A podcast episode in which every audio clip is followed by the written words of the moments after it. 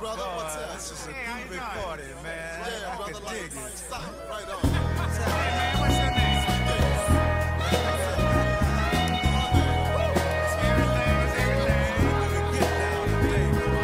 Mother, mother, there's too many of you crying.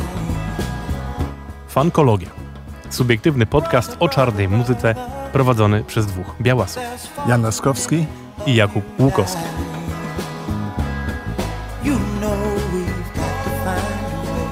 Czyli różne pokolenia, różne narodowości, różne doświadczenia, ale jedna wspólna rzecz. Miłość do muzyki afroamerykańskiej. Soulu, funku, bluesa, jazzu, gospel, rytm bluesa i jeszcze dziesiątek innych odmian i wariacji.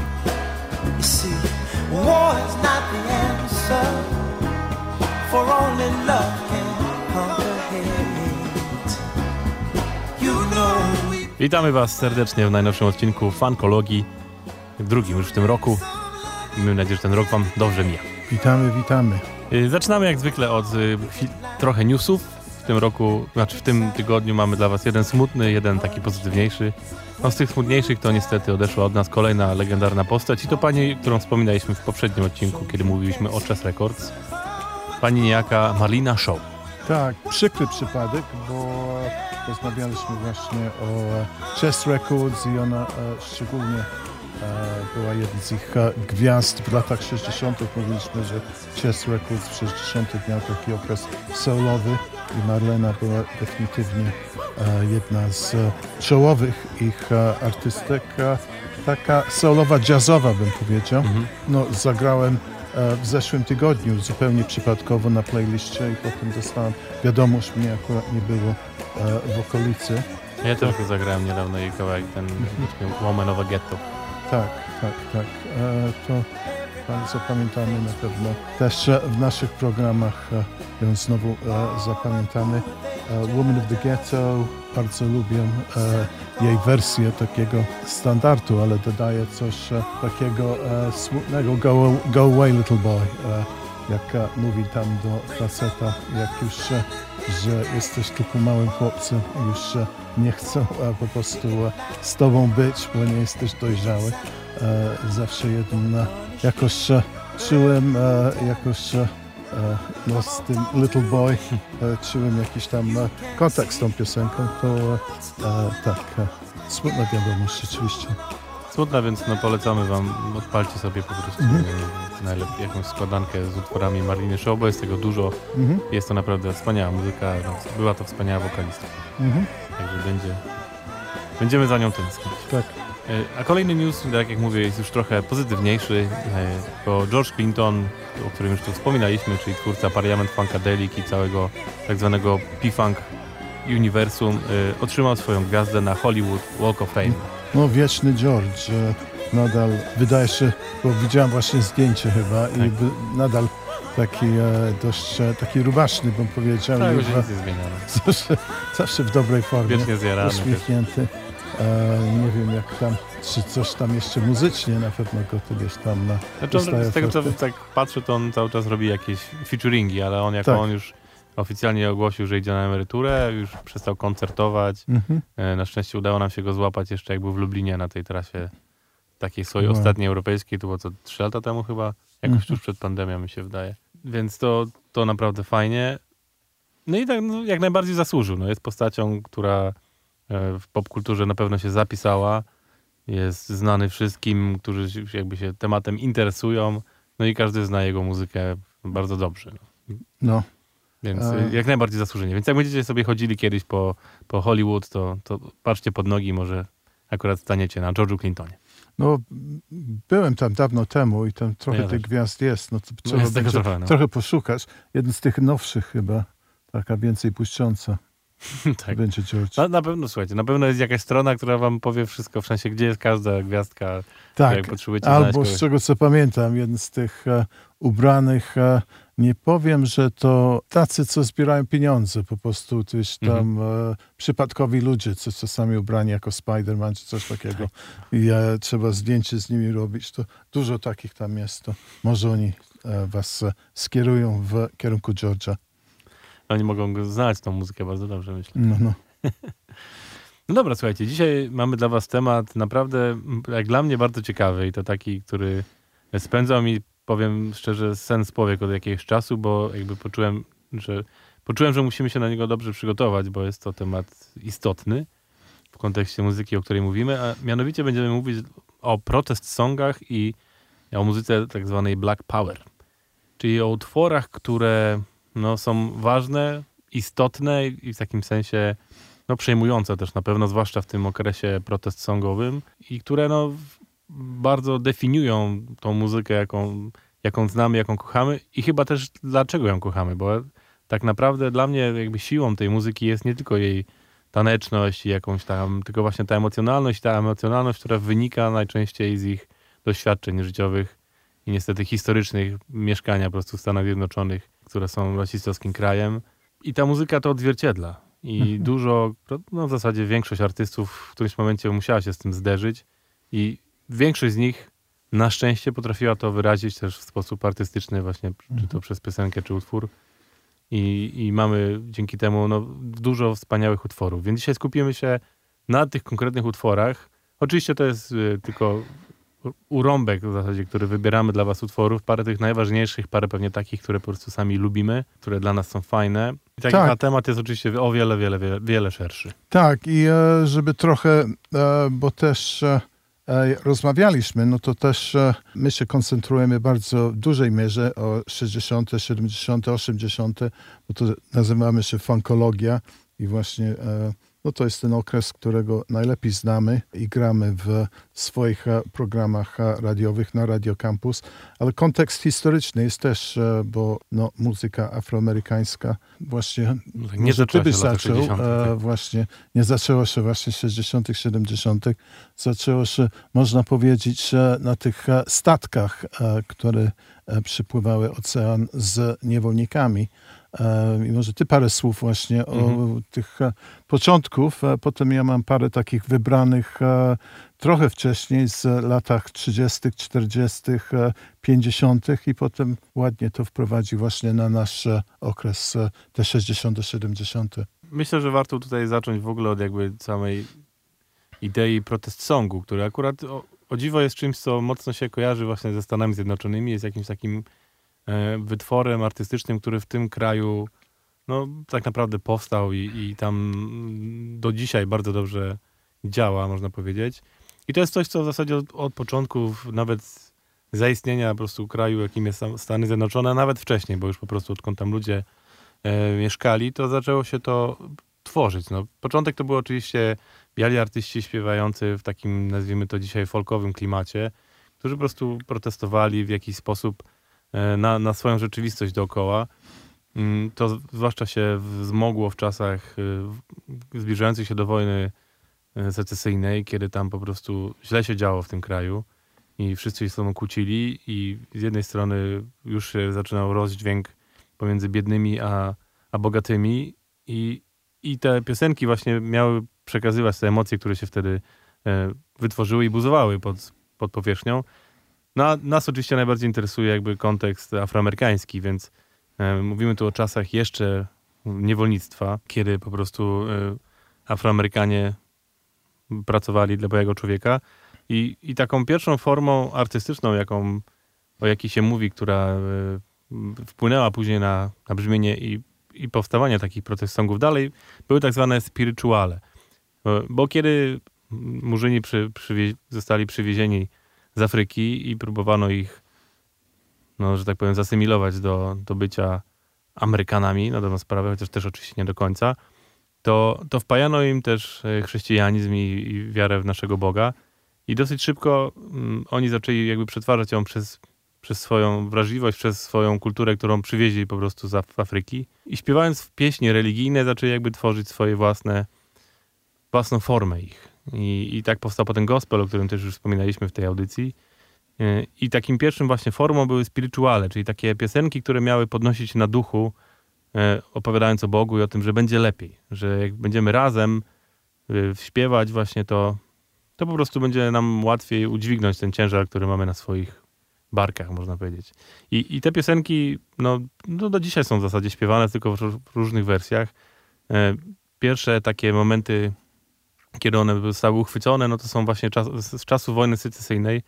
E, Jest takie słynne pierwsze wydanie właśnie zbiorowe pieśni, no właśnie spirituali afroamerykańskich, które mm, spisał jeden z ówczesnych właśnie wojskowych, który działał razem z, z pierwszym takim, z pierwszą grupą Afroamerykanów, którzy zostali wcieleni do armii secesyjnej i on po prostu usłyszał, jak oni śpiewają te pieśni, będąc razem i zafascynował się tym, zaczął to badać i spisał właśnie, to jest pierwsza książka, która spisuje, jeszcze nie, nie melodię, on nie potrafił tego zrobić, spisał tylko teksty i kontekst jakby tego wszystkiego i dopiero potem w kolejnych latach pojawiły się już też pierwsze wersje instrumentalne i też potem zobaczycie z czasem, że te pieśni zaczynały się zmieniać i dopasowywać do, do czasów, które są, więc w latach 60. one nadal funkcjonowały, tylko na przykład zmieniano im tekst, żeby odpowiadał jakby temu, co, co jest dzisiaj.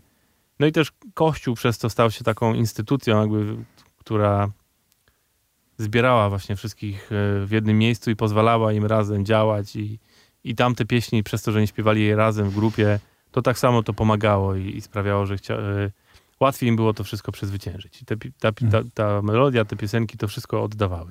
Tak, kontekst, czy, czy to w, też przeniosło się do gospel, że raczej nie były tak e, po prostu prosto polityczne, tylko e, że zbawienie, że wierzenie, wierzcie w to, że będzie lepiej i Tak, właśnie tak, że to razem tam- pokonamy, razem shall pokonamy. overcome właśnie. Tak, tak, takim utworem y, ważnym, który się przewijał przez wiele no, dziesiątek lat, to jest utwór, który się nazywa Oh Freedom, mhm. który właśnie potem w różnych wersjach y, pojawiał się i no, do dzisiaj się pojawia.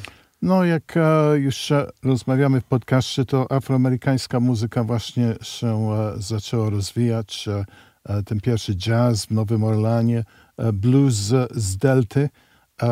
I może tam ja wybiorę po Mhm. prostu, jak to szło do góry, bo do przodu wszystko. Parę takich utworów, co po drodze, bez wchodzenia zbyt wnikliwie na wszystkie jakieś postępy muzyczne, ale ja zacznę może w, muszę tutaj sprawdzić, jaką datę napisałem, ale Huddle William Ledbetter, który się urodził e, już w 19, e, w 1889 roku i potem jego pseudonim przy swoim karierze to była niesamowita postać, nazywał się Lead Belly, to e, dosłownie brzuch zołowia, co nikt nie jest do, do końca pewny, z czego to wynika. Taka teoria, że to jakoś mu nazwali e, jego, jak był w więzieniu, bo nieraz był w więzieniu. E, ciekawy bardzo e, charakter, e, warto o nim poczytać. I w 1918 roku e, już był skazany e, na dożywocie chyba w więzieniu za morderstwo po jakiejś, jakiejś bójce. Ale w więzieniu dowiedział się, że no, śpiewał po prostu, e, jakąś gitarę sobie znalazł i zrobił takie wrażenie na gubernatorze, że jakoś wcześniej go wypuścili e, w 19-25 i Led Belly po prostu e, już wtedy czuł, że muzyka jest po prostu dobra kariera dla niego. Różne rzeczy tam próbował.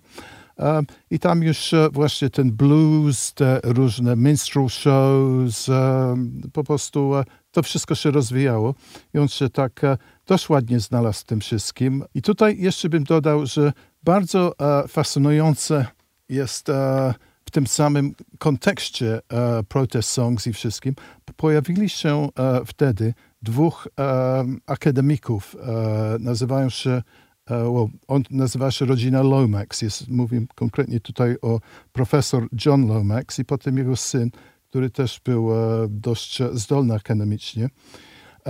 I oni mieli taką pasję do ogólnie folk i blues, e, taka autentyczna ludowa muzyka. I oni, e, pracując akademicznie w, e, w uniwersytecie, mieli jakieś środki, jeździli e, głównie po e, południowych e, Stanach i nagrywali etniczną muzykę, niekoniecznie tylko afroamerykańską, chociaż e, dużo bluesowych e, ludzi e, e, znaleźli, ale też folkowych, bo tutaj mówimy o proteście, to oni też Woody Guthrie, który był bardzo słynny, biały folkowy, polityczny, który był potem inspirował Dylana i, wiele innych z, z gitarą, to też był jeden z ich odkryć.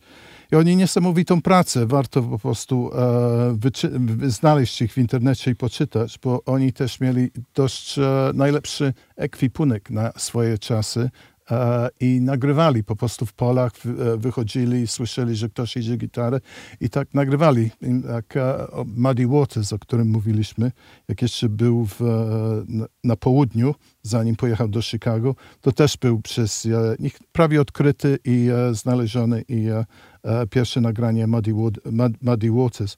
No to oni oczywiście jakoś znaleźli e, tego e, Led Belly, się zafascynowali nim, e, bo to rzeczywiście była ciekawa postać, e, bardzo utalentowany muzycznie, ale też taki charakter, że też e, lubił sobie popić, lubił, e, miał e, silny temperament, bo tam e, no, nieraz e, był w więzieniu. Oni nawet go zatrudnili jako kierowcę, żeby jakoś trzymać. I oczywiście nagrywali go i pisali o nim. I ten Led Belly, on w swoim sensie zrobił się taki, nie na ogromną skalę, ale po prostu ciekawa osoba dla może w tych kręgach ak- akademicznych ludzi, którzy po prostu trochę więcej liberalni, e, bo e, rodzina Lomax e, jego po prostu e, pro, promowała. I Led w swojej karierze bardzo dużo, e, w ogóle e, nagrywał bardzo dużo, to jest piosenek i to dzięki po prostu promowanie e, Lomax dla różnych wytwórni. I on śpiewał o wszystkim. E, tam są piosenki o Hitlerze, e, o Jean Harlow, który był artystka, The Bow Weevil Song, co też o jakichś owadach. Ale była taka okazja, że e, Lomaxy zabrali Led Belly do Waszyngtonu, do Washington stolica, żeby tam e, spotkał, może coś tam zagrał. Ale to w ogóle była wizyta nieudana, bo przywieźli e, Afroamerykanina do Waszyngtonu, co jeszcze, tak jak e, mówimy cały czas, to społeczeństwo amerykańskie było bardzo podzielone. E, była niefortunna e, incydent, że nie chcieli go wpuścić do hotelu w ogóle. On e, przyszedł, wiesz, tam e, z patronami białymi, ale nie było. Potem Lomax czy ktoś go zabrał do swojego mieszkania, żeby przenocował i tam właściciel mieszkania jakoś się dowiedział, że ktoś tam Afroamerykanina wpuścił i też była jakaś bójka. I to wszystko zrobiło efekt na Led, Led, na Led Belly, który zaobserwował, co to było. On tak sobie myślał, że to jest tam uwolniony może od tych południowych Stanów, gdzie on po prostu wie, wiedział, gdzie, gdzie się siedzi, gdzie swoi ludzie są, e, gdzie może po prostu bezpiecznie chodzić.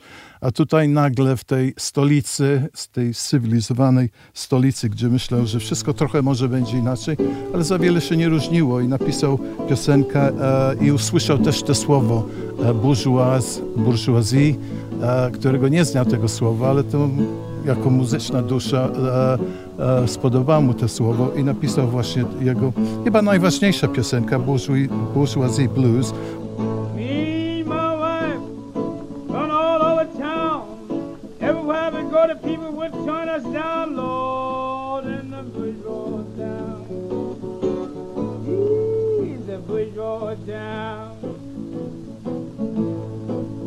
got the bourgeois gonna all around.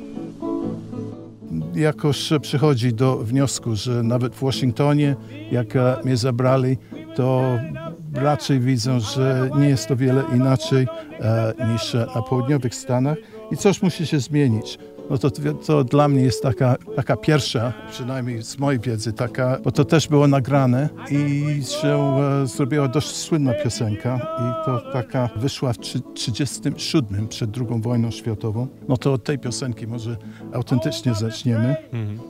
A druga o wiele później od tego nie była, bo to trochę e, inne otoczenie. Jedziemy teraz do Nowego Jorku, gdzie już gwiazdą była jazzową, była Billie Holiday. O niej powinniśmy program mówić. Jeden z moich e, pierwszych takich e, ulubieńców muzycznych, e, na którego... e, nie, jeden program. tak, tak, tak. E, ciekawa, tragiczna postać. Ale powiedzmy, że w latach e, 39 to już była gwiazda, bo Nowy Jork dość liberalne miasto, mieszane miasto i chodzenie do klubu w Harlemie to też była taka e, wycieczka czy, czy, czy przygoda dla których kręgów e, białych ludzi też, żeby e, już jazz się rozpowszechniał i się robił popularny. I Billie Holiday co tydzień występowała w takim, e, na pograniczu pomiędzy Harlemem chyba i e, Manhattanem, Cafe Society, które było bardzo, zrobię takie bardzo fasonowe, jeden z e, topowych miejsc. Jak ktoś się ktoś tam znał w Nowym Jorku, to tam się pokazywali.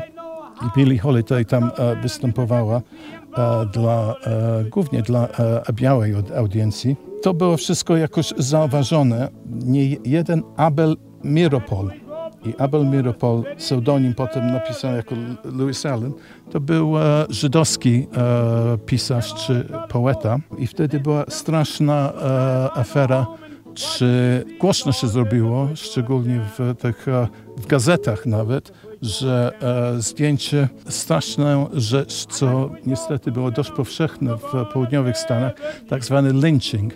Lynching jest e, po prostu taka arbitralne wymuszenie jakiejś tam zupełnie niewłaściwej sprawiedliwości e, przez e, no, białych rasistów. Jak coś się stało, na przykład ktoś zagwizdał, bo zdaje się o coś takiego się rozchodziła na białą kobietę, czy coś takiego, to tak z oburzeniem poszli i wieszali e, tych, co uważali jako e, byli winni, albo kogoś uważali, że po prostu e, swoją sprawiedliwość, e, no wtedy, na pewno wtedy to też było ohydne, teraz wyjątkowo ohydne. Są zdjęcia tego i zdaje się Abel Miropol widział to zdjęcie, bo było dość słynne, że jak stoi tłum białych e, ludzi, to jeszcze ubrani jako to jest tam swoich czasów, trochę jak kowboje i wszystkich tam wiszą, zdaje się, trzy trupy już e, afroamerykańskie. I Abel Miropol napisał wiersz o, to, wiersz o tym, nazywa się Strange Fruit. To znaczy, że niezwykły owoc, e, niezwykły owoc, który Dziwny. e, dziwny owoc, co e, hanging from the poplar tree, wisi z poplar, to nie wiem, jak, jak to drzewo jest, Też nie wiem. też nie wiem, to No, możemy tam, ale z, ale z drzewa. No to po prostu tak e, trochę strasznym tonie, że ten dziwny owoc, co to wisi, co to jest e, i niesprawiedliwość. E, piękna i słynna piosenka, e, ale straszna piosenka.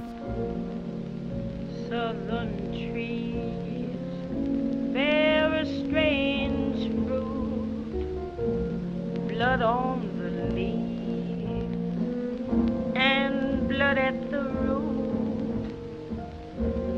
bodies swinging in the southern breeze, strange fruit hanging from the poplar trees.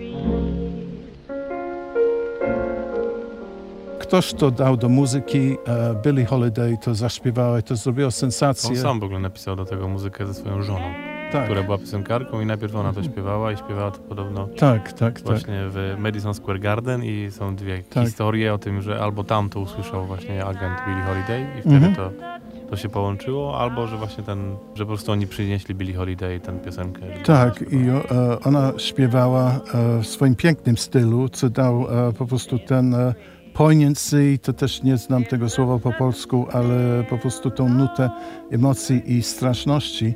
E, ja osobiście to, jak ona to zaśpiewała, to em, jej wytwórnia po prostu to zbyt kontrowersyjne, nie możemy tego wydać, ale na szczęście się znalazła e, Independent, samodzielnie wytwórnia, co jednorazowo to wydało.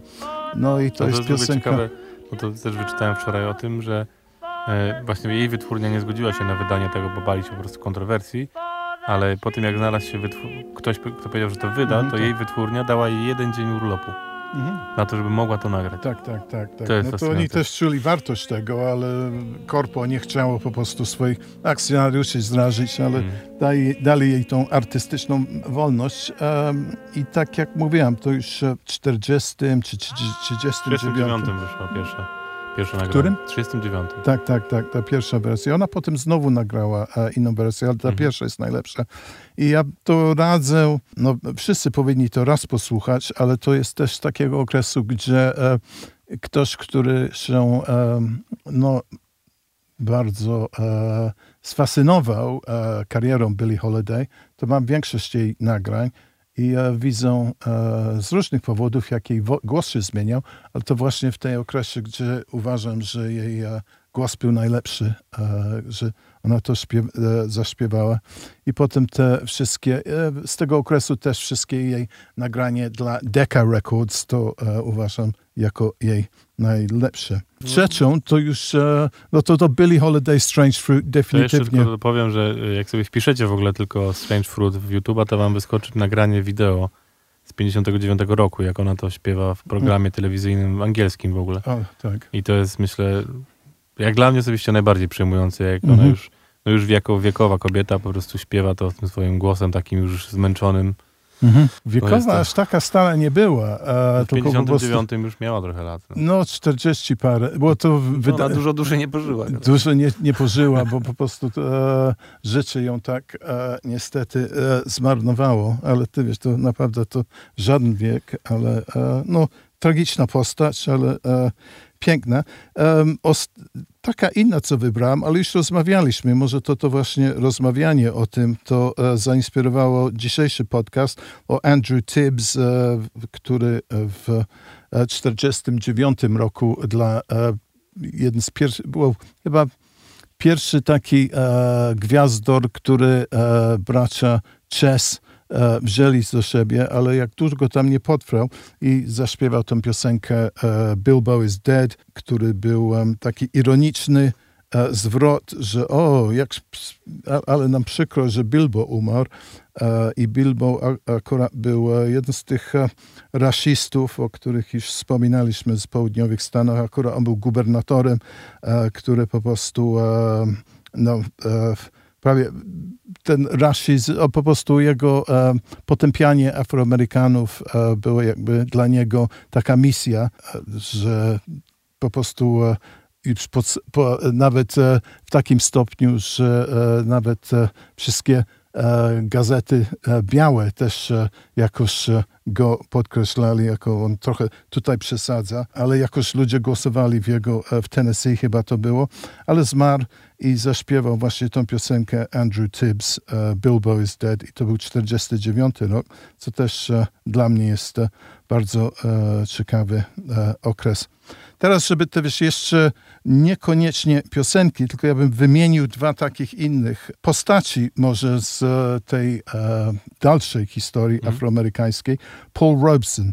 Paul Robeson to e, niesamowity, e, niesamowita postać, był aktorem, e, śpiewakiem, no też e, prawie wszystko potrafił robić, też grał e, profesjonalnie amerykański futbol, też był dość polityczny, e, tylko on swoją muzyką się nie wyznaczał, tylko on po prostu używał swoją platformę. Jako znaną osobą on też e, grał w filmach, e, no to był chyba najsłynniejsza e, taka artystyczna postać e, afroamerykańska wtedy.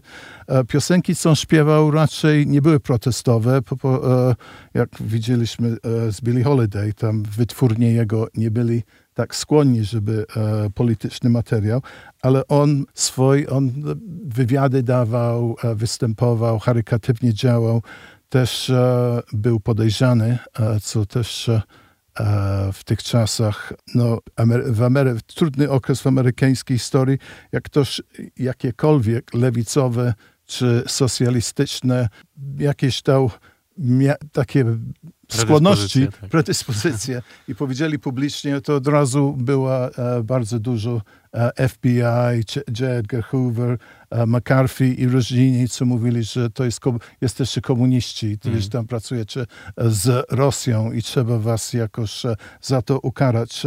Paul Robeson definitywnie e, był e, prześledzony e, jako już pamiętny Afroamerykanin. Też pojechał do Rosji jako z ciekawości, bo go tam zaprosili. No to tam pojechał i to było, to było e, zrobione z tego duży problem. No to warto po prostu e, poczytać o Paul Robesonie, bo mówiłem, że, że e, przystojny, duży, super głos miał, tylko tak nie usłyszycie politycznych, takie raczej show tunes i do filmów i takich innych rzeczy. No to jako aktywista to był bardzo ważny. I ja jeszcze wybrałem jednego poetę, co kiedyś na swoim programie pierwszy raz zagrałem wiersz, bo zrobił na mnie wrażenie. E, w latach dwudziestych e, ta migracja z południowych Stanach e, do miast to się jakoś stolicę znalazło i to był Harlem w Nowym, roku, w Nowym Jorku. I w Harlemie w 20., e, 30. powstało coś takiego, co nazywa się The Harlem Renaissance.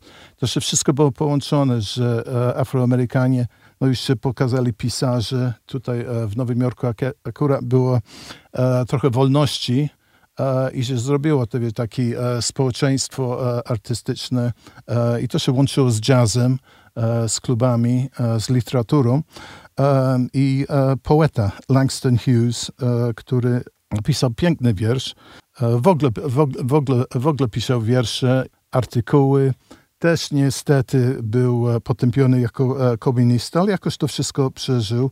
Był e, gejem, nie, że to ma znaczenie, ale to też w tych czasach to jakoś wszystko miało jakoś, jakąś tam ważność w tym wszystkim. I ta wiersz, co, krótki wierszyk, co napisał, jak był jeszcze młody, odwiedzał swojego taty, którego z jak- jakiegoś powodu mieszkał w Meksyku. E, jechał pociągiem i przyjechał koło e, rzeki Mississippi.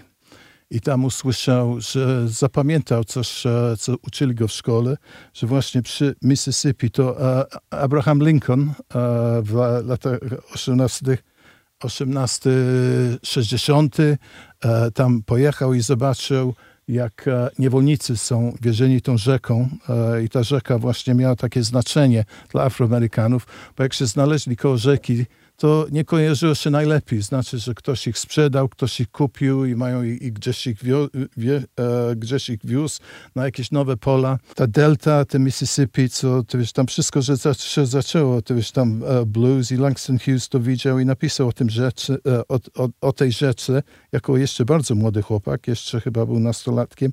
I nazywa się The Negro Speaks of Rivers i o tych wszystkich rzekach, e, które e, jakoś e, Afroamerykanie czy czarni ludzie byli znalezieni. Tam zaczyna się Euphrates, jak, jak po polsku, Euf, Eufrates, ta rzeka, Kongo i potem Mississippi i że jego dusza jest połączona.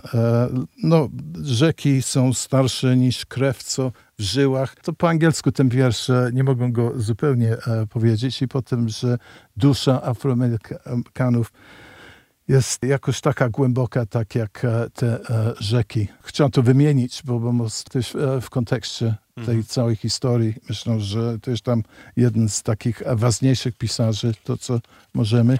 I to się łączy z muzyką też. Langston Hughes e, był zainteresowany jazzem i tam e, różne jego wiersze były da, dane do e, muzyki. Chess Records, mówiliśmy, no to wskakujemy już e, chyba w naszym okresie 50. Wszyscy się bawili, wszyscy rock and roll. Oczywiście nie wszyscy. Tam e, muzyka się e, trochę zmieniała. Jeszcze ostatnią bym e, wrzucił, zanim ci e, dam, e, No e, d, d, dam pogadać trochę, że w 64 też był straszny incydent, że bomba w Birmingham, Alabama była w 63. Postawili jacyś rasiści pod afroamerykańskim kościele. E, tam e, cztery dzieci były zabicie, zabite w, w wybuchu.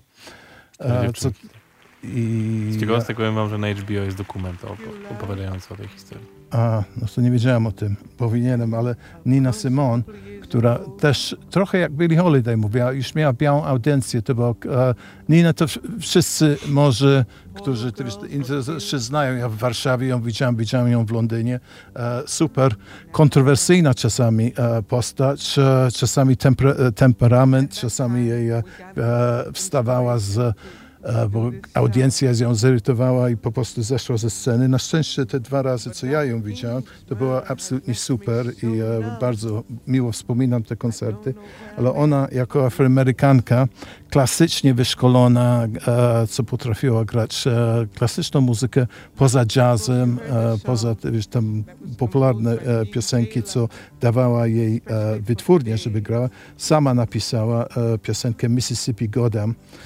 To jest e, ciekawe też, no, piosenka, że ona robiła w takim stylu show tune. No to ona śpiewa jakby to z jakiegoś muzykala i te słowa się robią progresywnie. Pierwszy zaczyna się jak z trochę humorem, że to wiesz, tak e, trochę z audiencją żartuje. potem idzie dalej i dalej i te słowa się robią takie więcej i więcej znaczące. I myślę, że to jest bardzo e, w kontekście dzisiejszego programu też ważne nagramy, nagranie Mississippi Goddam.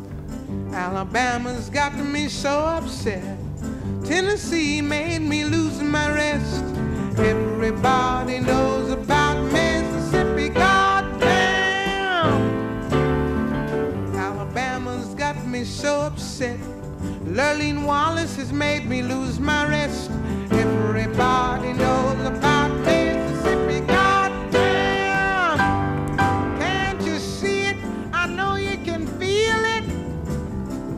all in the air.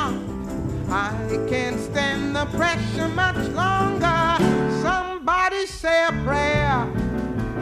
Alabama has got me so upset, and Memphis has made me lose my rest. Everybody knows about Mississippi.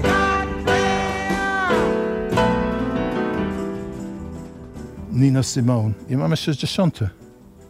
No w ogóle Nina Simone jest ważną postacią w kontekście całego e, ruchu właśnie wolnościowego, bo ona była mocną działaczką na, na rzecz tego i poza jakby tą piosenką Gadem, to miała mnóstwo innych piosenek, które jakby mówiły o Też temacie. nagrała Strange Fruit, e, Nagrała ten ślub, miała też przepiękny utwór, który się nazywa Young, Gifted and Black, Mhm, e, który tu już bardziej wchodzi właśnie pod Black Power tak naprawdę. mhm. E, Ale no zróbmy ten krok wstecz jeszcze. Wróćmy trochę do tej muzyki gospel, bo mm, wydaje mi się, że warto, warto połączyć te dwie rzeczy, bo kiedy Strange Fruit już e, stał się popularny, to gdzieś mówi się o tym, że on był takim początkiem, pierwszym zrywem tak naprawdę, przynajmniej ze względów artystycznych, właśnie e, ruchu na rzecz równouprawnienia Afroamerykanów i stał się trochę na początku takim ich hymnem.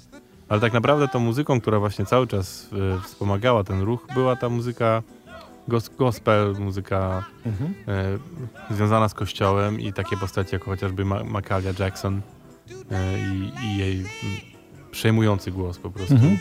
I piosenki, które ona śpiewała, ona bardzo szybko była połączyła siły, można powiedzieć, z Martinem Lutherem Kingiem Jr. i, i śpiewała właśnie na jego wiecach e, i piosenki, które ona wykonywała jakby były wspomagane. Zresztą e, jest historia, że na, ona śpiew- zaśpiewała tuż przed wejściem Martina Luthera Kinga w Waszyngtonie, kiedy był słynny marsz na Waszyngton Mhm. i kiedy on wygłosił ten swój najsłynniejszy tekst Mhm. e, I have a dream, czyli że mam marzenie. I właśnie Mahalia śpiewała tuż przed tym wejściem i też podobno mm, też w trakcie, jak, jak Martin opowiada ten tekst, to ona stała obok i cały czas krzyczała do niego, że właśnie, że preach, preach, czyli że mów, mów, mów prawdę, mów prawdę i, i gdzieś tam się Mhm. niektórzy podejrzewają, że być może dzięki temu właśnie on w którymś momencie przestał czytać z kartki i jakby Mhm. pozwolił sobie na, na Tak. mówienie tego, co czuje. Ten, ten tekst dlatego też jest taki wspaniały. No i są utwory, które tam no, są, no, są tymi najważniejszymi, które się jakby łączą z tym całym ruchem. I, Tak, e, no to tam chyba w pie- czy to pierwszy czy drugi fun- funkologii, e, że Sam Cooke, e, Tak. tuż e, jego prawie ostatnie nagranie przed e, kolejną tragiczną śmiercią, Mhm. że e, jak on się inspirował, e, to był już e, król show biznesu, już prawie wszystko wyczynił, występował w telewizji dla całej Ameryki, nie tylko dla Afroamerykanów. tak, po e, prostu super znany już, super popularnym na znany. całej Ameryce wokalistą. I nagle słyszał e, Bob Dylana chyba, i, Mhm. e, którzy właśnie podniósł gitarę, Blowing in the Wind i takie, e, no to takie, to co, co, co, co e, Kuba mówił na początku i to go zainspirowało, żeby napisać to, the, A Change is Gonna Come. To jest ta, ta pierwsza, no, pierwsza połowa 60 jakby nie było jego śmierć Sam Cooka, to by był zupełnie nowy kierunek, bo Mhm. ta e, piosenka oprócz tego jest dużo wersji, tylko jego, e, jest oryginał, jego kompozycja, ale to tak też otwiera te 60., jak e, ta piosenka się pokazała, to już właśnie to była ta de- dekada właśnie Martin Luther King, e, gdzie wszystko się jakoś e, zmieniało, te marsze o równe prawa, civil rights. Zdaje się, obydwa mieliśmy na naszych listach. Tak, e, tak. Keep on Pushing, uh, The Impressions 65, Curtis tak. Mayfield, który był taki nieoficjalny anthem właśnie. E, pchajmy. Już Ale tak samo mi się wydaje, że taka piosenka też te Impressions, e, People Get Ready. ready, tak. People get ready, there's a train a coming. You don't need just get on broke. All you need is dealers humming. Don't need no ticket, you just thank the Lord. Tak, E, tak. Bo ona jest właśnie o tyle znacząca w tym, co mówię, że to jest piosenka właśnie e, religijna, bo opowiadająca o właśnie o pociągu, którym można dojechać do nieba i tam będziecie zbawieni i że nie potrzebujecie biletu, tylko po prostu musicie wierzyć w Boga. I, I ta piosenka właśnie też była, była tym hymnem i właśnie przez to, że opowiadała o tym w taki nieoczywisty sposób. Mhm. Mówiła właśnie o Tak. tym, że jest taki pociąg i, i mogą wsiąść do niego tylko ci, co będą Mhm. dobrzy, a właśnie y, żebyś have, Tak. have pity on those who don't have.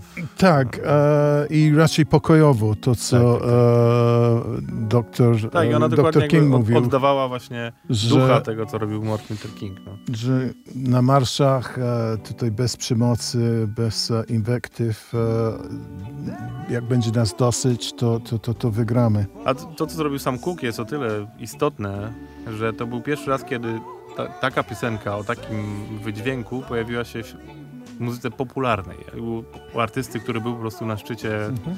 e, swoich możliwości, na szczytach list przebojów, wszyscy go znali. I artysta, który dotychczas właśnie, no jednak zważając na to, dla kogo śpiewa, nie odważał się śpiewać tak odważnych tekstów i nagle stwierdził, że no za przeproszeniem ma to gdzieś. Właśnie to, że ma taką możliwość, to doszedł do wniosku, że zrobi to właśnie dlatego, bo dojdzie, bo jego głos będzie usłyszany dużo szerzej niż właśnie e, piosenki religijne śpiewane w kościele. I ta piosenka dlatego jest tak istotna i też jakby zaczęła się trochę dyskusja na temat, czy to jest jeszcze muzyka popularna, czy nie. Mhm. I, I to jest taki temat, który do dzisiaj się nawet akademicko się nad tym rozważa, czy, czy właśnie muzyka związana z Black Power i, i, i protest songi są muzyką popularną. Mhm. E, czy to już nie jest jakiś osobny gatunek, ale jakby jest tutaj naj, najprostsze wytłumaczenie. Jeżeli coś jest popularne, w sensie, że słucha tego miliony ludzi, jest to na listach przebojów, to jest muzyka popularna. Tutaj jakby No nie to mamy jak co... mówimy o tych 60., to jakoś wkradło się, nie? Że change is gonna come. E, jeszcze bym tutaj wrzucił, e, co nie jest zupełnie definityw, e, ale taki anthem, co jakoś się łączy politycznie, e, jest Respect Aretha Franklin.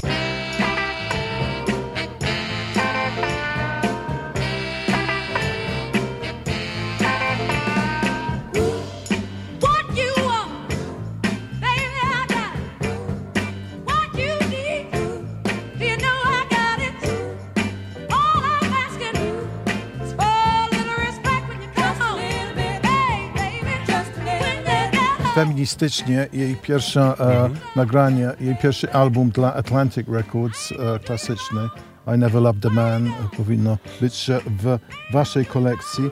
I e, taka piosenka, co napisane przez e, Otis Reddinga, wielki Otis, e, ale napisał taką piosenkę, która jest tam kobieta, daj mi trochę szacunku, wracam do domu, popracowałem, e, pokazaj mi, pokazywaj mi ten respekt. Ale ona to wzięła i do tego dnia, jak e, słyszę, chodzę po wiesz, tam od czasu do czasu do jakiejś knajpy i tam jakaś muzyka to widzę, jak e, respekt wchodzi i jakie to też mobilizuje. E, I właśnie to, że przyszła i to była pierwsza taka afroamerykańska gwiazda, bo jeszcze była młoda, sporo już nagrań miała, ale jeszcze była stosunkowo młoda Aretha i taka młoda afroamerykanka, która przybijała wszystkie listy przyboje, białe, e, czarne i, i, i jak ona śpiewała da, dawajcie mi trochę szacunku, to też był taki mocny e, polityczny statement. Padła. Tak, tak. Znaczy w ogóle jakby zatrzymamy się na chwilę w samej idei lat 60. i tego, co się w ogóle działo wtedy, bo mówimy tu o napra- naprawdę okresie, w którym no, lata 60., 70., a zwłaszcza ten, te sze- 60. był momentem no, przełomowym i o tym jakby wszyscy mówią, że wydarzyło się tyle ważnych rzeczy, zwłaszcza w historii Stanów Zjednoczonych, że mówi się o rewolucji nie tylko jakby tej właśnie kulturowej, o którym ro- rozmawiamy, ale ogólnie o rewolucji jakby społeczno e, historycznej, bo po pierwsze właśnie mamy, zaczyna się już no, rozpędzać naprawdę ruch równouprawnienia Afroamerykanów, który tak naprawdę pierwsze zwycięstwa miał właśnie pod koniec lat 50., które się zaczęły bojkotem autobusów, właśnie któremu prze przewodził Martin Luther King. I w latach 60. już to wszystko mocno działa. Oni już mm, robią właśnie marsze, e, są, pokazują się w, nie tylko w telewizji, ale no, są po prostu dostępni, więc y, zaczyna to działać na świadomość ludzi tego, że takie rzeczy się dzieją.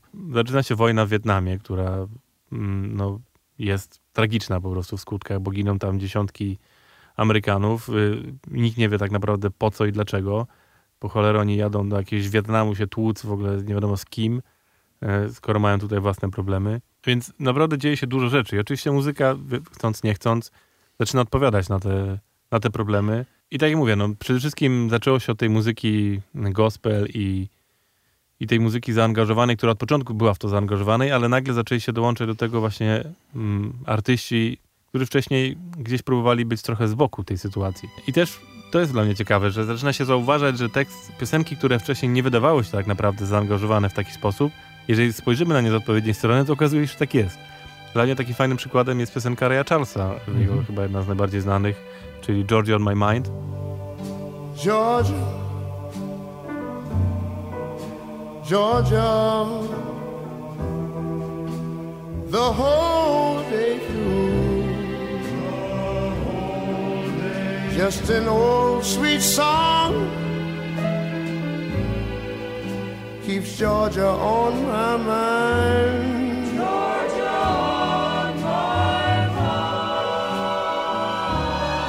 I said, uh, Georgia. No de facto to jest piosenką o tym, że kocham Georgię i, i tyle. A jak się na tym człowiek zastanowi i pozna historię jakby jego, no to się okazuje, że to jest piosenka o tym, że on jako Afroamerykanin został wyrzucony z własnego stanu za to, że właśnie przeciwstawiał się e, segregacji rasowej i napisał piosenkę, w której po prostu tęskni za własnym stanem i chciałby tam wrócić. No. Jak się o tym zaczyna myśleć, to, się robi cholera, to jednak jest zupełnie inaczej y, uderza taka piosenka do człowieka, nie? A jak się jej słucha nie, nieświadomie tego, to jest po prostu bardzo ładna piosenka. I to jest też, mi się wydaje, właśnie to rozróżnienie, że muzyka popularna, popowa tak naprawdę, może być zaangażowana, bo ona jest zaangażowana w sposób taki, że nie, nie każdy o tym wie. Dopiero jak gdzieś tam wgłębi się w ten tekst i zrozumie jakby kontekst tego wszystkiego, no to okazuje się, okej, to jest jednak dużo, dużo ważniejszy temat i, i dużo głębszy. I, I ci wszyscy artyści właśnie w pewnym stopniu zaczęli się w to angażować. Jeżeli już nie bezpośrednio, co te, też tak było, i to w miarę jak lata 60. zaczęły się robić coraz bardziej, że tak powiem, gęste, to każdy z tych artystów no musiał w tym momencie po prostu wybrać tak naprawdę drogę. Więc nawet taka Rita Franklin, ona też była związana z Martinem Luther Kingiem, też pojawiała się na jego, na jego wiecach, śpiewała tam piosenki. I zasadzie Jej wersja A Change is Gonna Come to właśnie Tak. e, jest e, z tego albumu, o którym mówiłem. Znaczy, po prostu będąc y, Afroamerykaninem w Stanach Zjednoczonych w latach 60., nie można było jakby nie zaangażować się w jakiś sposób. Trzeba Tak. było wybrać stronę, Mhm. bo po prostu to dotykało twojego codziennego życia. Mhm. Niestety, nawet właśnie takie gwiazdy jak Sam Cooke czy Aretha, oni tak samo to odczuwali. Też czytałem, że tak naprawdę jednym z, mo- z motorów, który napędził sama Cooka do napisania piosenki A Change is Gonna Come, to jest to, że go nie wpuścili do, właśnie do hotelu, kiedy był, Tak. na, pojechał gdzieś tam zagrać koncert i po prostu nie pozwolili mu nocować, no bo jest czarny. No. I on po prostu wielki gwiazdor, który zarabia milion do, dolarów po prostu w ciągu roku, gra na największych, wszyscy go słuchają i nadal po prostu przez to, że jest czarny, mówią, nie, nie, wypadaj stąd, nie będziesz tu spał w naszym hotelu i nam go brudził. Mhm. I on po prostu, no jak to jest możliwe, no? że w jego kraju takie rzeczy się dzieją. Więc no naprawdę, to, to jest coś, co dotykało każdego z nich, więc musieli po prostu się zaangażować. Więc chcąc być y, re relevant, Mhm, y, tak. y, zgubiłem słowo polskie Na teraz, czasie. na, na czasie, tak? E, Jakby musieli na to reagować, bo nie tylko grali inaczej. Kiedy zaczynali swoją karierę, to najpierw zawsze grali dla swojej audiencji, czyli właśnie dla Afroamerykanów. Jeżeli oni czuli w tym nieprawdę, to oni by ich nie słuchali. Po prostu. I on, a dopiero później mógł się wybić, że tak powiem, na podstawie popularności wśród Mhm. afroamerykańskiej publiki, to on mógł się wybić ewentualnie do białej Bo to audiencji. też to, e, jak ta muzyka się rozwijała i właśnie te wytwórnie e, Motown i są różne historie i ty wiesz tam Chess i czy inni, co e, robili swoją muzykę w Chicago i Detroit, to oni na trasach koncertowych, to w Detroicie i w e, Nowym Jorku i Chicago, to wiedzieli, co jest co i gdzie są, a jak jeździli na trasy koncertowe, to nadal po prostu byli traktowani, że to jest tam Supreme z telewizji, ale nie, nie wiesz, tam, e, mnie nie obchodzi, nie będziecie tutaj w mojej restauracji jedli, czy, czy, czy takie inne rzeczy. No to to wiesz, taka ogólnie, e, plus media, plus Martin Luther King, że po prostu e, dawanie sprawy po prostu tej całej Mhm. sytuacji, że, że, że, że to, to wiesz, to na pewno było e, wpływ e, muzyka i te głosy się robiły, to wiesz, tam No od jednej po prostu, piosenki tak. się ten chór się robił większy i większy. Znaczy, to trochę też tak jak wspomnieliśmy, za czasów Billie Holiday, kiedy w latach 30., 40. ona śpiewała tą piosenkę, no to to było naprawdę jakby wielki, wielka oznaka jej odwagi, że ona sobie Mhm. na to pozwoliła i też jakby całych ludzi dookoła, którzy pozwolili jej wydać tą płytę i, i w Mhm. ogóle. No bo wtedy faktycznie, mimo że ona była tą gwiazdą, to nie mówimy tu jeszcze o, o gwiazdach pokroju Samakuka. To, Nie, to, są, nie, nie są tam- te lata. Ona była wtedy popularna jazz, tak, gdzieś tak, tam tak, w tak, jazzowych tak. kręgach. Parę osób miało... Nie było jeszcze w ogóle mass mediów, w ogóle Mhm. Taki, e, więc w każdej chwili mógł się znaleźć ktoś, kto powiedział, że w ogóle się to, nie podoba mu się to i nie wiem. Zresztą e, jakbyście obejrzeli sobie jakieś, czy poczytali jej książki o niej autobiografii, to ona wielokrotnie trafiała do więzienia właśnie przez to, bo jechała gdzieś, na Mhm. przykład na południe, zagrać koncert, zaśpiewała to piosenkę i przychodziła policja, no nie, nie, nie, przepraszam, pani takich piosenek tu nie będzie śpiewać, więc Mhm. dopierdla. I ona jakby wielokrotnie to się działo po prostu. W latach 60. jakby ta możliwość była o wiele większa, bo przez to, że zac- zaczął się ten cały ruch równouprawnienia i on stawał się coraz popularniejszy, coraz szerszy, on pojawiał się właśnie w mediach, Martin Luther King występował w telewizji, występował na marszach, e, więc to wszystko było coraz bardziej powszechne i też po raz pierwszy mm, doszło do jakby do świadomości Amerykanów w ogóle, że czarny człowiek może sam zmienić swój los, bo wcześniej o tym się nie mówiło. Nawet jeżeli były jakieś ruchy abolini... abolini... o Jezu, Abolicyjny. abolic... dziękuję, to, to one były raczej kierowane przez białych, którzy zapraszali czarnych do tego, żeby jakby Tak. byli tam, pomagali i tak dalej, ale Bo Sami oni czarni- mieli wiesz, tą siłę polityczną. sami Tak. czarni nie mogli nic zrobić. A tu się Tak. okazuje w latach 60., że jednak jest Mhm. na to sposób. No. Mamy swoim, mojego swojego przywódcę. Tak, mamy swoich adwokatów, którzy adwokaty, mogą tak. pójść do sądu i, i wygrać sprawę, która zmieni coś. Jakby i, I właśnie ten, ta forma ruchu, którą jeszcze Martin Luther King jakby w tym wszystkim pokazał, że e, non-violent, czyli właśnie bez przemocy, tylko właśnie opartej na miłości, na, na oporze, ale takim właśnie oporze e, spokojnym tak naprawdę i walce po prostu twardej o to, dążymy do czegoś i nie poddajemy się, ale jednocześnie nie oddajemy im pięścią, Mhm. tylko oni będą nas bić, a my będziemy twardo szli dalej po prostu. To to wszystko sprawiało, że to, to się stawało coraz głośniejsze i dlatego ci artyści też byli w to zaangażowani i mogli sobie też pozwolić dużo więcej dzięki temu. Mogli śpiewać na ten temat, bo, no bo był to temat, który już wtedy ruszał wszystkich. On się pojawiał i nawet biali jakby musieli, musieli na to reagować. No, słyszeli o tym, może nie, nie, nie musieli na to, nie dotykało ich to nawet bezpośrednio niektórych, bo oni sobie żyli gdzieś tam w dużym mieście, którym mieli swoje dzielnice, ale wiedzieli, że to się dzieje. I rzeczywiście, i tak, ty wiesz, tam lata 60. pu- i potem były, ty wiesz, trochę rozdzielcze, ale może jeszcze e, dojdziemy, bo były, była ta pokojowa droga Mhm. e, Martin Luther King, ale potem jeszcze więcej radykalne głosy Tak, e, tak, tak. weszli w grę. Em, jeszcze trochę może o Wietnamie, bo rzeczywiście ta e, wojna e, dominowała. Jest bardzo ciekawy kanał na YouTubie, nazywa się The Vietnam War Archive, zdaje się, i to jest same e, piosenki o Wietnamie. Naprawdę z każdego kierunku, albo jakieś tam e, e, piosenki nagranie przez e, żołnierzy, jakieś militarne, nawet po wietnamsku ze strony, ty wiesz, tam Ho Chi Minh i te inne rzeczy. I masę, masę, masę utworów soulowych. I ja jakoś tam czasami, tak jak do tego jest YouTube, że czasami jak mam swoją chwilkę, lubię tam wskoczyć do tego bardzo głębokiego jezioru i właśnie te, po tym kanale czasami. E, I tam jest dużo protestacyjnych piosenek. I tam widzę oczywiście Bob Dylan, bardzo dużo rockowych, e, tak wiesz, hipiowskich, że ty wiesz, nie lubimy tą wojnę. I bardzo dużo jest też, bo, nagle właśnie ten głos, e, ta muzyka, poli, poli, te media, można alternatywne, ty wiesz, tam przeciwrządowe rzeczy nagrywać, ale, ale co na mnie robi wrażenie, że dużo tych soulowych, tych mniejszych utworach, to jest nie na taką skalę globalną. Oni śpiewają właśnie ze strony ludzkiej, że jak to ich dotyka, no to ty wiesz, tam ktoś na Bob Dylan na swojej wielkiej platformie może, ty wiesz, przestańcie z tą wojną e, i on się zgłasza do, ty wiesz, apel do, do, do wszystkich, że to jest głupota, ale tutaj jest dużo solowych właśnie, że he'll be back, że takie jakby piosenki wojenne, e, Greetings, this is Uncle Sam, wszystko co wszyscy, bo tam głównie chłopacy co walczyli, to były Afro Afroamerykanie, e, młodzi, że ten e, straszny list co przyszedł. Jest dużo historii właśnie o, o, o różnych zespołach e, soulowych. Chłopacy śpiewają, ale jeden odszedł. Dlaczego odszedł? Bo ściągnęli go do wojska, bo, bo to wiesz, tam nie, nie było wyboru. Free the pain, bring the boys back. Raczej to jest takie, jak ich e, Wietnam indywidualne życie i e, jak to e, wpływało raczej niż e, taki globalny apel, apel. Chociaż obydwa chyba mieliśmy na liście taki globalny apel Edwin Starr, War, Tak, tak. What no. is it good for?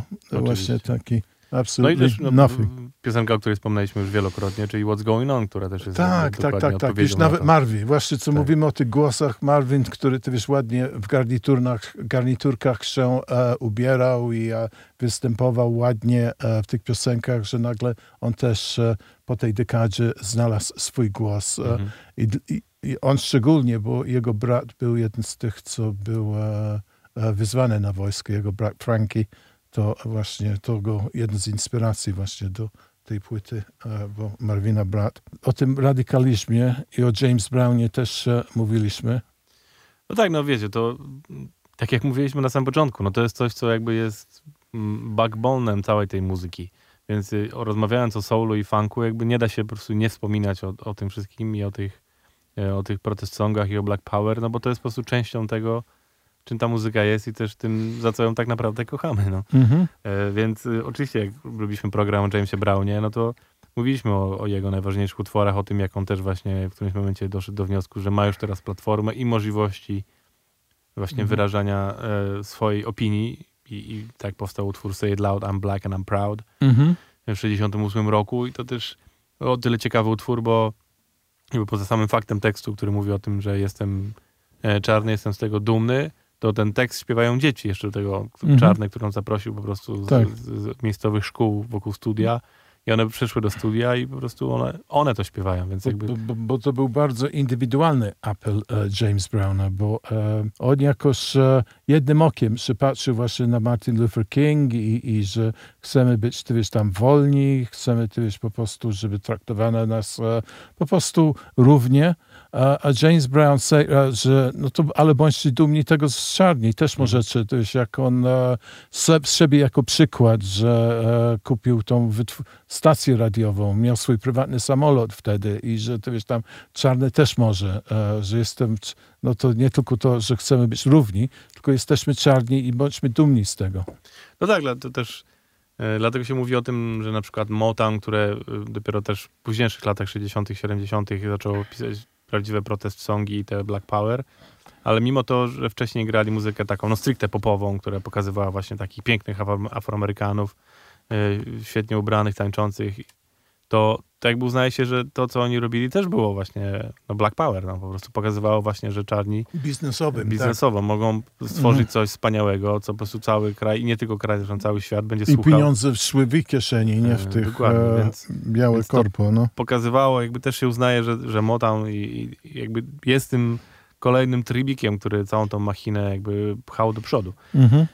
Szczerze mówiąc patrzę tutaj Jan na nasz czas i zastanawiam się, czy nie powinniśmy sobie zostawić całego Black Power i tego wszystkiego dalej na drugą część. Myślę, że to e, Bo- dobry pomysł. Bo tak bo, naprawdę jesteśmy, e, dopiero, dopiero zaczynamy ruszać ten temat, a to jest no, duży temat. jest duży temat i e, można o wiele, e, bo w zasadzie pokryliśmy historię, aż ty wiesz, do 18, tam mówiliśmy o Abraham Lincoln, Tak. o niewolnikach, o latach e, 30., 40. e, i znajdujemy się, może tak, No że kończymy. doszliśmy do taki, takiego przełomu, w którym Tak. właśnie e, radykalizacja, o której wspomniałeś, się zaczyna dziać i ona wpływa mocno na Tak. cały ruch, y, nie tylko Nie, muzyczny, po ale, prostu- ale wszystko. I, I to jest coś, co dopiero no, ta machina zaczyna wtedy nie rozkręcać się, tylko już po prostu pędzić pełną parą i, Mhm. i cała muzyka popularna jest w tą za, zaplątana i w zasadzie każdy artysta w tym momencie jest już Tak, bo są, wiesz, poza Jest. Luther King jest, e, jeszcze jest in, są inni e, ważni postacie, Malcolm X. E, Dokładnie, więc myślę, że po prostu następny odcinek tak. zaczniemy od Malcolma, od jego poglądów i od tego właśnie, od narodzin całego ruchu Mhm. Black Power Movement. No i pogadamy sobie wtedy o tych dziesiątkach wspaniałych utworów, które się wtedy pojawiły właśnie. No które, właśnie. No bo, tak jak mówiłem wam na początku, no, y, my tu wybraliśmy dosłownie kilka, mhm. ale jeżeli dowolnego artystę grającego w latach 70. weźmiecie, czy tam na przełomie 60., 70., każdy z nich ma jakiś utwór jakby... Ale, ale ten, e, może link do ten Vietnam War, okay, ile piosenek wtedy pozdrów, na jeden ja temat kojarzę, właśnie, chętnie- jaki, chętnie e, jakie wpływ wiesz, taka wojna Mhm. e, miała na, wiesz, tam, na, na, na, na, na ludzi, na, na, na po prostu na muzykę i e, e, no, fascynujące. Dla mnie to fascynujące. Je- Jest to super. Ja z kolei z trochę innej strony jest bardzo fajna płyta, która się nazywa Vietnamese Funk chyba to się nazywa. Bo to są nagrania zespołów, które grały w Wietnamie. Mhm. Czyli, że właśnie grały dla stacjonujących tam żołnierzy, albo to byli żołnierze, którzy na miejscu po prostu się piknęli, stwierdzili, że grają muzykę i grali tam na przykład dla swoich kolegów. I, I są odnalezione nagrania tych utworów, właśnie, a że to były lata 70. i był wtedy popularny funk, to większość tego to są świetne funkowe nagrania. I jest taka składanka, ja ją też gdzieś wyszukam, wam podrzucę, bo tam jest dużo po prostu świetnej muzyki. Często są covery oczywiście, ale jest też trochę muzyki oryginalnej. Naprawdę bardzo, bardzo ciekawa rzecz, pokazująca właśnie jak ten funk no, był wtedy wszędzie. Oni na pewno na tym kanale też się znajdą. To zaraz, zaraz to wykopię i ci wyślę linka, bo e, jest E, mój ulubiony Jeżeli kanał. chodzi o sam nasz temat główny, to nie mamy dla was konkretnego, konkretnych książek dotyczących właśnie tych protest songów. Tutaj trzeba by się zanurzyć po prostu Ale najczęściej weź, w biografię bezpośrednich artystów, tak wejdźcie w. Wikipedii, poczekajcie, poczytajcie na przykład od Led Belly, bo ja, no ja czytam tylko artykuły, musi być jakaś dobra książka o nim, ale po prostu co ten facet, e, oprócz tego, że w więzieniu był i podróżował. I o czym on pisał w ogóle, on po prostu też, jak coś mu przyszło do głowy, zobaczył, to jakiś tam ptaszek no i od razu piosenka, ale też, o, jak mówiłam, o, jest piosenka jego o Hitlerze, e, że, po prostu jest, jest taka... E, bujnia wyobraźnia, naprawdę. E, i, e, tylko nie był stricte taki, on, on nie wszedł do tej może puszki, gdzie można powiedzieć blues, bo on też bardzo folkował. E, myślę, może ten wpływ tych Mhm. Lomaxów, którzy zbierali muzykę z każdego kierunku, też country music, e, hillbilly music, jak oni jeździli, to różne etniczne grupy, oni się nie trzymali tylko dla Afroamerykanów i oni to zbierali. I to też tam folk music, e, można powiedzieć, co to jest tam to ten wpływ, e, co Arlo Guthrie, czy Woody Guthrie, przepraszam, a jego syn był Arlo, to e, na Bob Dylana jakie miał e, wpływy. I Bob Dylan zawsze mówił, że Led Belly też. e, I Led Belly też był duża inspiracja dla Nirwany. Nirvana, e, ten Kurt Cobain, który się Mhm. tragicznie zabił, to on też zawsze mówił, że je, jego inspiracja był Led Belly. Naprawdę, nie, nie wiedziałem tego.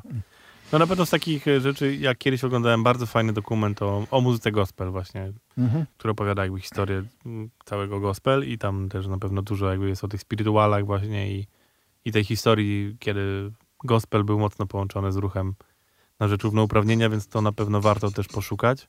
E, No i mówię, pojedyncze filmy czy książki o tych artystach, o których wspominaliśmy. No są dwa filmy biograficzne o Billie Holiday. Jest jeden starszy z Dianą, Dianą Ross w roli głównej, jest też nowszy, który wyszedł tam ze trzy lata temu. I tam jest bardzo fajna scena właśnie dotycząca Black, znaczy tego Strange Fruit. Jest też na pewno jakiś dokument o Billie Holiday. Jest i książka, którą wydało zresztą wydawnictwo Czarne w Polsce, Lady Sings the Blues. Jest ona u nas dostępna, więc też możecie poczytać.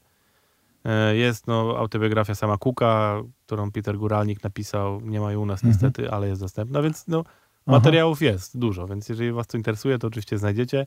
A o Black Power to pogadamy sobie w takim razie za dwa tygodnie w kolejnym odcinku i tutaj już mamy dużo dobrych materiałów dla was. No No, na pewno. Okej, to okej. Dzięki wielkie. dzięki. Mam nadzieję, że taka y, trochę inna audycja wam dzisiaj się spodobała. Dajcie znać, co, co wy na to. Mhm. No i do usłyszenia za dwa Do tygodnie. usłyszenia. Dzięki. This is Langston Hughes. I'm going to read to you the first poem of mine to be published in a nationally known magazine. The magazine was The Crisis.